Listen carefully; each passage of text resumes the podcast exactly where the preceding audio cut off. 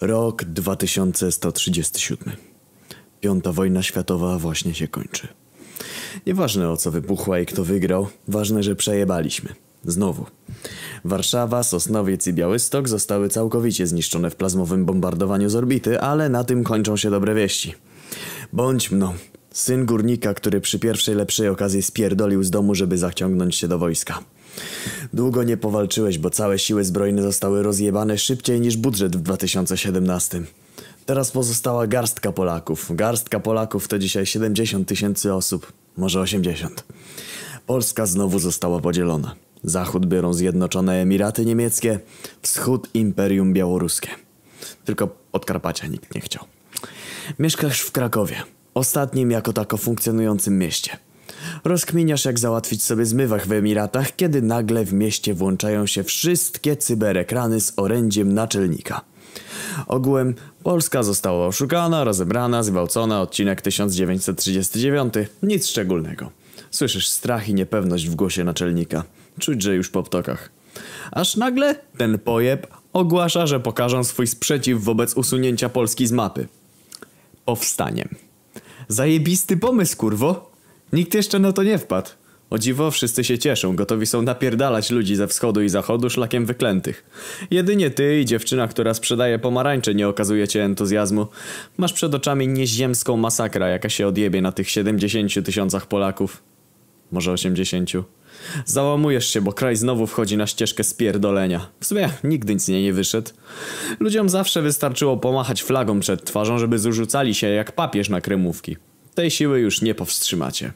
Żałujesz, że nie zaliczyłeś przez trzeci aksjomat? No, odwracasz wzrok i widzisz, jak Lożka pokazuje jakimś dzieciakom pomarańcze, żeby potem nagle ją zabrać.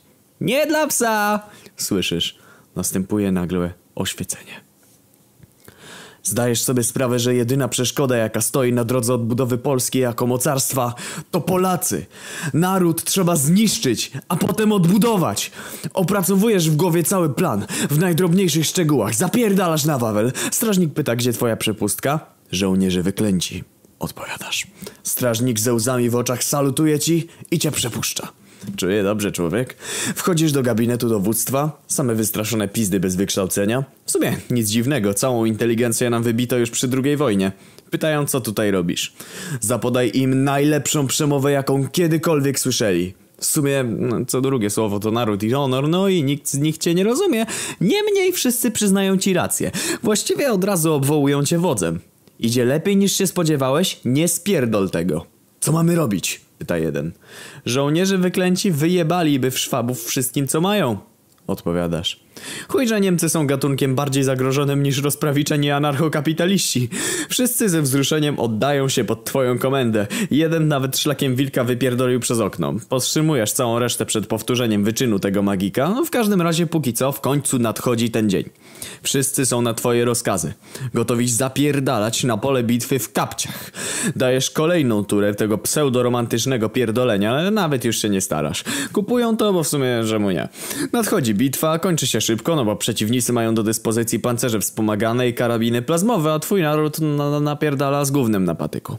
Wszyscy giną. Masz ochotę płakać, ale wiesz, że to dla większego dobra.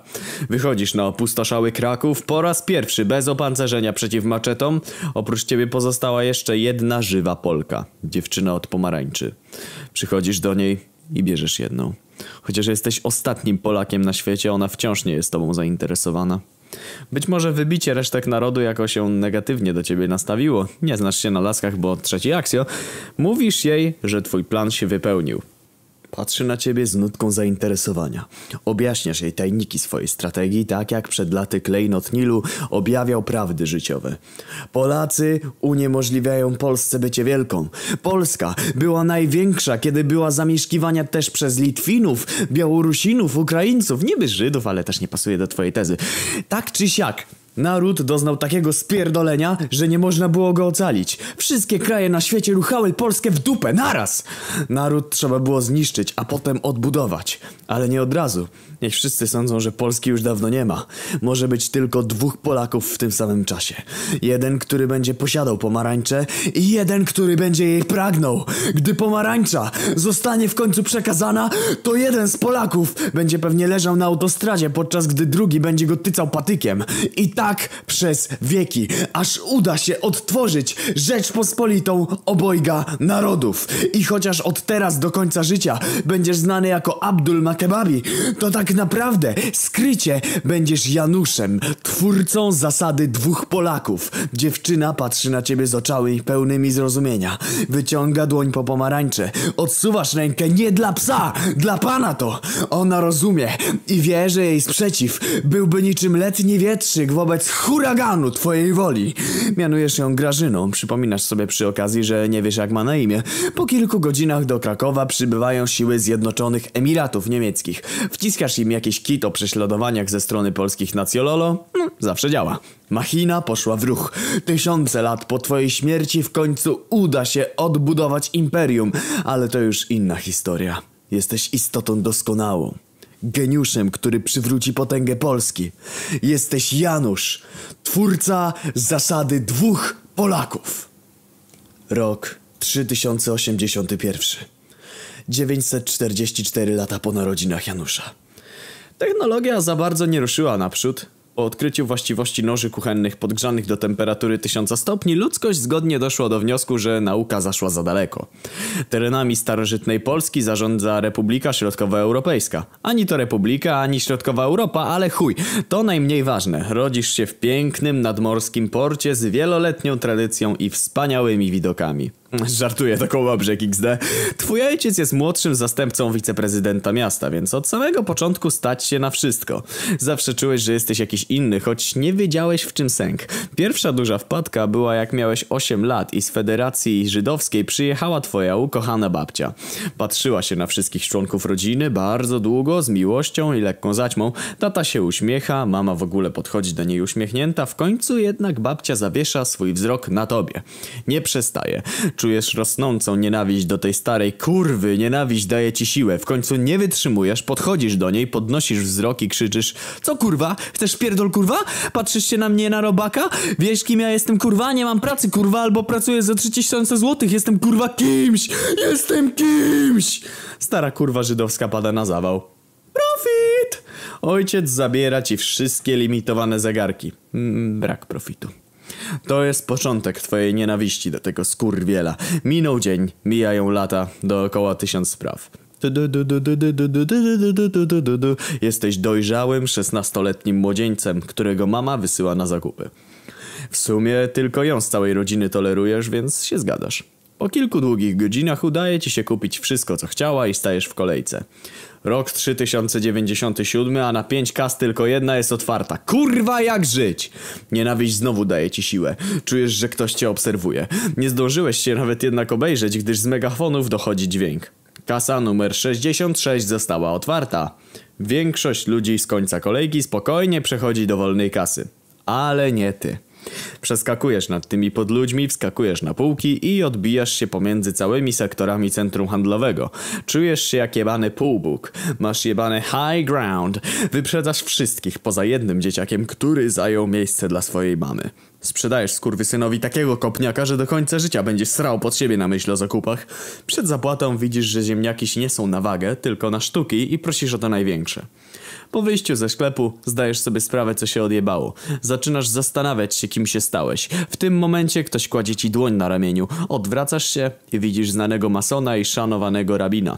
Jego imię to Johnny Kremówka. Kojarzysz go, bo raz był w waszym domu omawiać z ojcem jakieś interesy. Towarzyszyła mu dziewczynka z warkoczykami. Albo bez. Wiedziałem, co zrobiłeś. Mówi do ciebie, ukazując swój majestatyczny, żółty uśmiech. Czujesz, że jak jeszcze przez chwilę będzie się na ciebie patrzył, to sprzedasz mi kosę w potylicę. Rabin Kremówka odprowadza cię do swojego wana i razem jedziecie do twojego domu. Okazuje się, że Johnny był tutaj częściej niż ci się wydawało, bo zna nie tylko twój adres, ale i kolor twoich bokserek, tych, które masz na sobie. Wkurwiony rzucasz siatkę do kuchni i wracasz do swojego pokoju. Dopiero wtedy przypominasz sobie, że większość zakupów była w słoikach, ale chuj.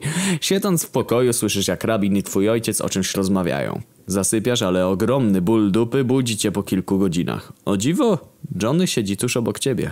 W sumie spoko gość, widać, że zna się na nieletnich. Już po kilku godzinach wspólnych rozmów jest ci bliższy niż cała rodzina. Kilka spierdolni później słyszysz, że rabin Kremówka i twój stary ostro się o coś kłócą. Ojciec zaczyna rzucać wczonego swoimi dyplomami, na które pracował całe życie. Kremówka go jednak wyśmiewa. Wy macie swoje dyplomy, ja mam pieniądze, wy możecie sobie nimi dupę podetrzeć, a ja mam kurwa życie już ustawione na całe życie. Poczuj jak twój szacunek do rabina rośnie. Gdy ojciec go wyrzuca, sam staje w progu twojego pokoju Zobacz na jego nadgarstku złotego Rolexa, którego podjebał ci jak byłeś mały. Jebiesz mu pałką przez łeb i odcinasz rękę z zegarkiem, który jest wart więcej niż cała ta wiocha. Brian! Krzyki twojej matki nic dla ciebie nie znaczą. Uciekasz z domu. Czeka tam na ciebie van Robina Johnego Kremówki. Tym razem przedstawia się jako Papa Karol. Wyciąga w twoją stronę dłoń. Dłoń, w której dzierży pomarańcze. Wyciągasz rękę, ale Papa Karol w ostatniej chwili odsuwa dłoń. Nie dla psa, dla pana to.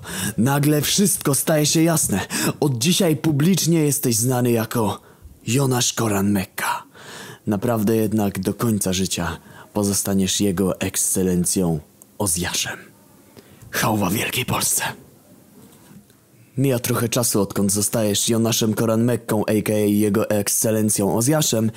Niewiele się przez ten czas dowiedziałeś o polskości, gdyż Papa Karol skupił cię na szkoleniu cię w tajnikach przejmowania władzy. Dzięki czemu szybko awansowałeś na stanowisko starszego zastępcy brata Sołtysa. W tym samym momencie wypadałoby wytłumaczyć, jak dokładnie działa system w Republice Środkowoeuropejskiej. Przez stulecia w tym rejonie Europy życie toczyło się ustalonym rytmem. Polska rucha w dupę wschodnich sąsiadów, wschodni sąsiedzi ruchają Polsce, Polacy ruchają Polskę, wschodni sąsiedzi ruchają się nawzajem, a potem wchodzi Rosja i dokonuje na wszystkich brutalnego gwałtu. Młotem pneumatycznym, gdy zabrakło Polski, ład został zachwiany, więc państwa wschodu musiały połączyć się pod innym wspólnym sztandarem. Wódką i biedą. Dlatego spierdolenie państwowe musi być podkreślane na każdym możliwym kroku. Jednym ze sposobów jest zmiana senatu na sejmik, którym przewodzi sołtys. Kurwa jaka bieda! Mistrz Karol nie jest zadowolony z swojej obecnej pozycji. Chciałby, żebyś został kimś więcej. No kim kurwa papieżem? Nic nie odpowiada, pakuje cię do swojego wana, jakbyś był workiem ziemniaków i jedzie z tobą w nieznane. Po kilku godzinach jazdy, wypełnionym odpychaniem trucheł małych dzieci, widzisz, że gdzieś dojeżdżacie. Wykrzywiony, pordzewiały znak ogłasza nazwę miejscowości. Radom. Czujesz jak wrasta w tobie strach. W końcu wychodzisz z wana i widzisz rozjebane miasto. Obraz nędzy i rozpaczy będący ucieleśnieniem wszystkich błędów, jakie człowiek popełnił, odkąd zszedł z drzewa. Papa Karol mówi ci, że Radom szczęśliwie przeżył ostatnie stulecia nienaruszony, bo w czasie piątej wojny światowej nie spadła tutaj nawet jedna bomba. Zastanawia się, czy aby na pewno opłaca się odbudowywać ten kraj. Nagle z pomiędzy gruzowisk wychodzą jakieś dziwne istoty. Ni to ludzie, ni to karaluchy. Zbliżają się do was powoli z maczetami, jakby chcieli was przerobić na jakieś żarcie w bułce. Takie z mieszanym sosem. Papa bez strachu wyciąga nóż kuchenny rozpalony do temperatury 1000 stopni Celsjusza. Tubylcy padają na kolana z nabożną czcią. Mistrz Kremówka tłumaczy ci, że w tym miejscu od stuleci Polacy pojedynkowali się ze sobą nawzajem, chcąc przetestować swoją siłę albo po prostu się ponapierdalać. Turcy, którzy przeżyli te stulecia w piwnicach kababowni, widocznie wytworzyli jakiegoś rodzaju kult. Jesteś Bogiem. Uświadom to sobie sobie. Karalucho podobne stwory prowadzą was do ruin stadionu miejskiego. Wszędzie tylko zaschnięta krew i żygi, po kątach widać leżące na sobie gówna. No, zaczynasz zastanawiać się, jak to miejsce wyglądało w czasach świetności. Papa mówi, że tak samo.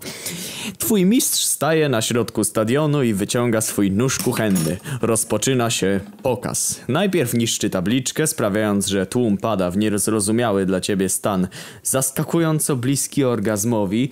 Potem topnieją baterie i okazuje się, że zarówno kobiety, jak i mężczyźni i dzieci są gotowi, by oddać się papie tu i teraz. Potem niszczy balon, a mieszkańcy z najbożnym poddaństwem gotują mu talon na dziwki i dart talon. Po prezentacji papa wyzywa cię na pojedynek. Wyciągasz swój nóż. Papa Karol swoją broń dzierży w jednej dłoni, gdyż w drugiej znajduje się pomarańcza. Serce bije ci jeszcze szybciej. Masz, poczęstuj się. Słyszysz, nacierasz, ale Karol kontruje twój atak szybciej niż ty biegłeś do kasy odcinek temu. Nie dla psa, dla pana to. Żartuję, masz, poczęstuj się. Mistrz opowiadał ci kiedyś, że jest najpotężniejszym Polakiem od czasów mości Sarajewusa. Twój obity ryj wydaje się być tego potwierdzeniem, ale przynajmniej dupa cała, to przy papie nie zdarza się za często. Mistrz znów pokazuje ci swój żółty uśmiech. Jesteś gotów. Kilka dni później zostajesz awansowany na zastępcę sołtysa, po tym jak jego doradca przez, przez przypadek uderzył głową w róg biurka. 17 razy. Otaczasz się tylko najlepszą śmietanką towarzyską. Masz nawet dwie szczoteczki, bo cię kurwa stać na wszystko. Wypierdolisz jeszcze dziś. A nie, nie możesz. Rabin Johnny wzywa cię do swojej fabryki kremówek. Mówi, że znalazł sposób na przywrócenie Polakom należnego im miejsca. Podkreśla przy okazji, że nie chodzi wtedy o śmietnik. Polska weszła na karuzelę spierdolenia przez socjalizm, który teraz niszczy Republikę Środkowoeuropejską. To Żyd, więc wie o czym mówi. Żeby temu zapobiec, stworzą czystego wolnorynkowca. Kapitalistę doskonałego. Zawsze żyłeś w głębokim szacunku dla wolnego rynku, starałeś się chadzać ścieżkami wolnościowca. Papa jednak już dawno uznał, że stoi ponad prawami wolnego rynku. Teraz miał zamiar to udowodnić, zmuszając go, żeby stworzył doskonałe życie. Martwisz się w chuj, ale pomagasz.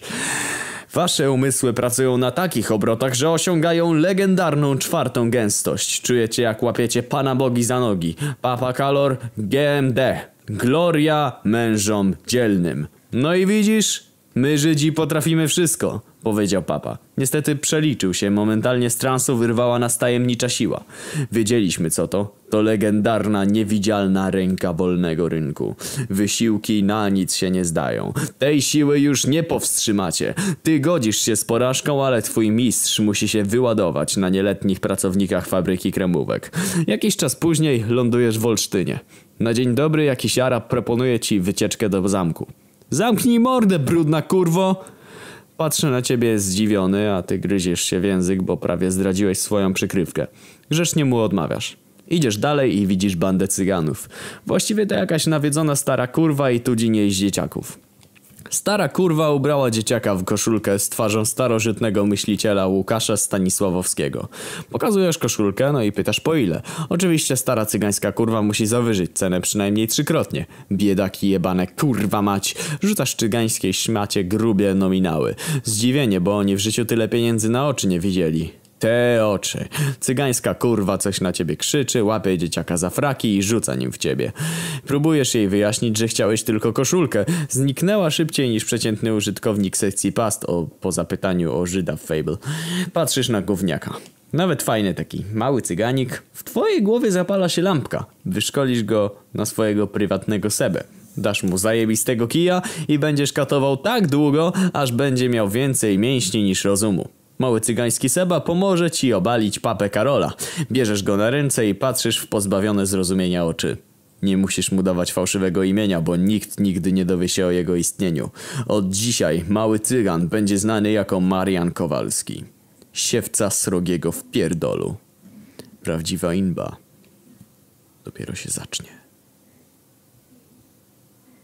Dawno, dawno temu. Co ty pierdolisz? 10 lat minęło od ostatniej części. Chuj, nieważne. Republika Środkowoeuropejska znalazła się w kryzysie. Lubisz myśleć, że to zasługa wyłącznie twoja i twojego mistrza. Prawda jest jednak taka, że ten rowerek z pierdolenia zjebie się i bez waszej pomocy.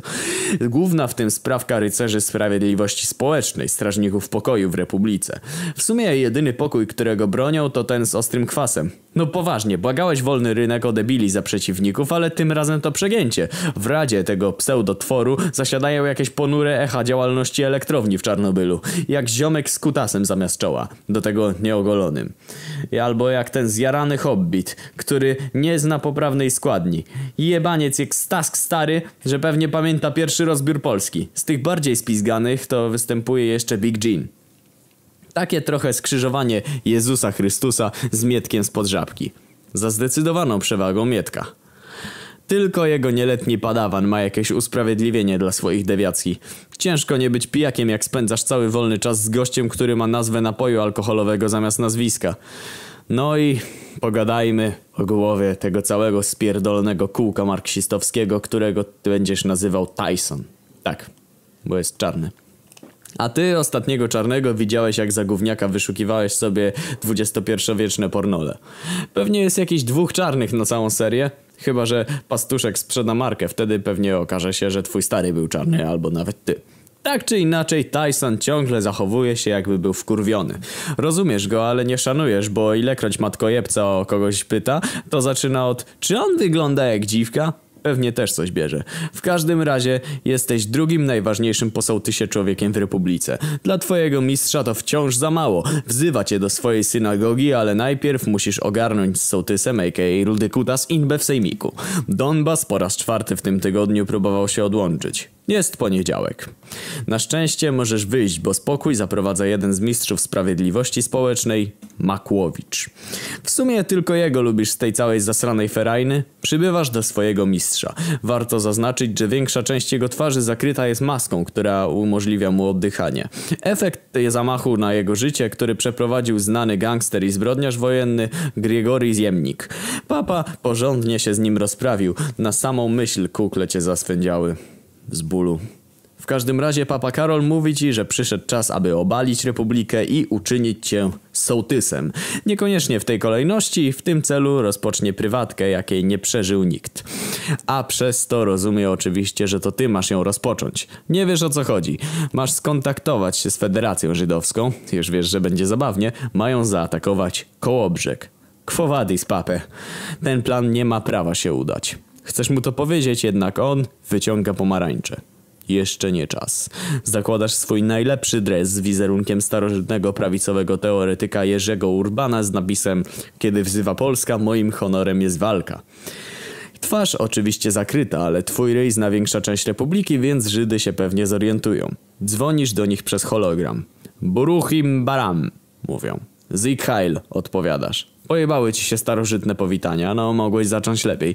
Robi się niezręcznie, przechodzisz do sedna. Chuj kurwa, musicie zająć kołobrzeg. Śmieją się z ciebie po żydowsku. Są tam wasze kamienice. Śmiech zamienia się w żydowski gniew. Od razu wyskakują z ryjem, że wszystkie kamienice zostały przejęte przy upadku Polski.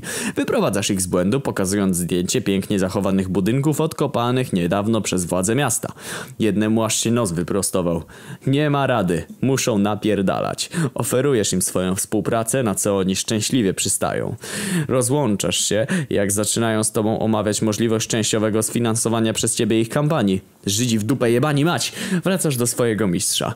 Niby cię chwali, ale widać, że czymś się martwi. Oczywiście nic ci nie mówi, no bo po co ma ci ufać? Znaczy, nawet jakby zaufał, to, to byś go zajebał. Ale byłoby miło. Przez następne tygodnie na zmianę ogarniasz plan z Żydami i gadasz z Makowiczem. Spoko typek, widzę, że rycerze sprawiedliwości społecznej to marksistowskie zjeby. Okazuje się, że uczył Big Gina. Co więcej, jego zjebanie nie jest jednak efektem zielska, po prostu pewnego dnia źle nazwał Grysik. Chuj kurwa, nie wiesz co to znaczy, ale nie chcesz skończyć jak ten jebany obszczymur. W końcu dochodzi do inwazji na Kołobrzeg. Warto zauważyć, że po ponad tysiącleciu napierdalania w Palestyńczyków, takich bliskowschodnich Polaków, Żydzi obniżyli swoje standardy zbrojeniowe, więc widok traktorów bojowych z gwiazdą Dawida jest więcej niż powszechny. Kontakt z Kołobrzegiem zostaje zerwany. Rudy Kutas w ramach odwrócenia uwagi ogłasza projekt reformy emerytalnej. Udajesz, że nie wiesz o co chodzi, mimo że wewnętrznie nie wyrabiasz z beki. Niby wszystko idzie w porządku, jednak wtedy kontaktują się z tobą Żydzi. Mówią, że córka prezydenta Kołobrzegu spierdoliła. Razem z dwójką rycerzy sprawiedliwości społecznej uciekła na Śląsk. Poświęć chwilę, żeby zastanowić się, co robisz z własnym życiem. Nie no kurwa, trzeba to jakoś załatwić. Telefonujesz do Mariana, jego uśmiechnięty ryj to najlepsza rzecz jaka ci się dzisiaj przydarzyła. Twój uczeń, twoja nadzieja. Twoje czoło Wielkiej Polski. Wysyłasz go na Śląsk, omawiasz dalsze plany z papą, oczywiście jego zdolności pozostawiają cię daleko w tyle. Karol ogarnia już kolejny kryzys. Kryzys, do którego Republice potrzebna będzie armia. By the way, tak, ten gówno projekt nie ma armii, bo za strażników robią tutaj te spizgane zjeby. Chociaż Makłowicza akurat szanujesz. What the fuck, papaj? Wielki Polak oczywiście tłumaczy ci, że doprowadzą do wojny domowej w Republice. Dadzą jej armię, a potem tę armię obrócą przeciwko niej samej. Okrutnik, no. Tylko jak zorganizować armię w tak krótkim czasie? Oczywiście twój kremówkowy lord wszystko przemyślał, bo po zbombardowaniu Warszawy w czasie V wojny światowej cały świat myślał, że nic nie zostało. Mylili się. Mały chiński obiekt laboratoryjny przetrwał w zalanych kanałach Warszawy Centrum. Wysławili się tym, że już w 1949 stworzyli dwa klony. Co prawda przypominały bardziej tego zielonego hobbita, co rządzi rycerzami, niż normalnych ludzi. No jeden z nich nie był szczególnie odporny na upadek z dużej wysokości, ale od tego czasu wiele się nauczyli. Pasjonującą rozmowę przerywa ci wiadomość od Kowalskiego. Dziwi cię to, bo nie przypominasz sobie, żebyś go uczył pisać. Chyba teraz widać tego skutki. Pisze o jakimś dzieciaku bez ojca i mongolskim stulejarzu, którzy dołączyli do córki prezydenta i dwóch rycerzy. Kurwa, Marian chyba za bardzo podszedł pod prąd. Przekazujesz mistrzowi wieści, udając, że dostałeś je od zaufanego szpiega. Jego żółta morda wykrzywia się niemiłosiernie, widzisz to nawet pomimo maski. Pyta o szczegóły dotyczące gówniaka. W duchu zaczynasz śmiać się, że chyba znalazłeś jego ojca. Okazuje się, że gówniarz ma na imię Zoidberg. Yy, Zandberg, Zandberg. Ojca nie ma, bo matka twierdzi, że począł go rynek. Zastanawiasz się, co oni jarają na tym Śląsku, jak tam nic nie rośnie. Papa nie jest w takim dobrym humorze. Pyta, czy pamiętasz, jak próbowaliście stworzyć istotę z czystego wolnego rynku i wszystko poszło się jebać. Przytakujesz. Momentalnie zdajesz sobie sprawę z powagi sytuacji. Jeśli rycerze sprawiedliwości społecznej dostaną gówniaka, to będzie koniec wolnego rynku. Paróweczek i marzeń o Polsce. Nie możesz do tego dopuścić? A chuj, spierdolili Kowalskiemu. Jednak możesz. Dobra, nie ma tego złego, co by na dobre nie wyszło. Zastanawiasz się, jak tylko ich znaleźć. Ktoś do ciebie dzwoni. To padawan tego Gina. Oczywiście najebane w trzy dupy i ledwie rozumiesz, o czym do ciebie mówi.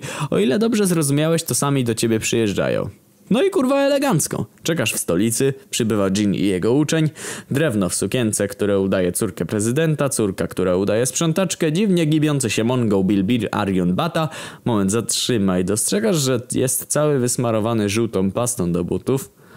Myślałeś, że wyborczą zamknęli w 2017? No i w końcu wychodzi Zandberg. Grzecznie witasz się ze wszystkimi, w końcu podchodzisz do gówniaka. Może jest jeszcze nadzieja. Może nie wypełnili go swoją marksistowską propagandą. Bogatsi powinni płacić wyższe podatki. Wszystko stracone. Chociaż nie. Nie możesz się to łatwo poddawać. Wyczuwasz w młodym potencjał. Ale po kolei. W sejmiku dochodzi do debaty na temat sytuacji w Kołobrzegu. Rudy kutas ma srogo wyjebane. To drewno, które udaje córkę prezydenta, wygląda jakby zaraz miało pokazać emocje.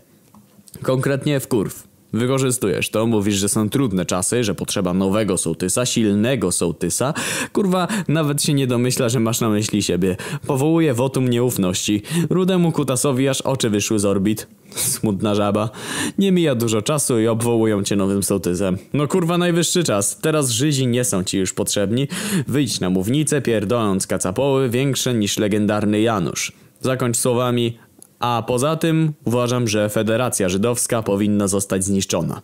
Wszyscy w ryk. Dowiadujesz się, że rycerze i Zandberg są już w koło brzegu. Zabrali ze sobą nawet upośledzonego żółtka. Marian też jest już na miejscu. Wszystko idzie idealnie. Nastaje wieczór. Dowiadujesz się, że Żydzi zostali wyjebani z koło brzegu. W tej epickiej bitwie wyjątkowo wsławił się Zandberg, który sam zniszczył 75% floty powietrznej przeciwnika. Ponadto Marian zajebał tę zakałę Big Gina. Niestety jego sukces był raczej połowiczny. To śmieszne, bo ten Pius uczeń przepołowił najprzystojniejszego. Co prawda, jego ciała nie odnaleziono, ale na pewno nie żyje. Na 100%. To jednak nie ma znaczenia, bo masz już na oku nowego Polaka. Do czasu aż podrośnie, zadowolisz się Makłowiczem i jego papryką. Pozostała ci już tylko jedna. Ostatnia rzecz do zrobienia. Wbijasz do pokoju mistrza Karola, mijając jakieś przerażone dziecko. Jest dwudziesta pierwsza. Siadasz z tym gnojem i podajesz mu kremówkę nafaszerowaną srogim alkoholem. Dwudziesta pierwsza dziesięć, zanim żółty zje całą ją zje. Zaczyna się kręcić gorzej niż ten pierdolony Mongol.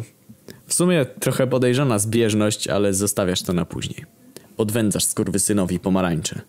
Nareszcie.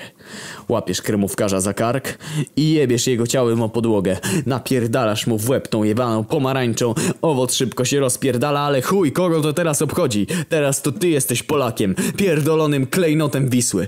21.35. Rozrywasz mu ubranie, a potem to samo robisz z jego odbytem. Gorący szpinak wlewa się niczym nektar bogów. Posmakuj własnego lekarstwa, zbrodniarzu. Chwili jest po wszystkim.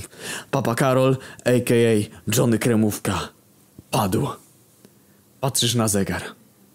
21.38. Kurwa, prawie! A chuj! I tak wygryw.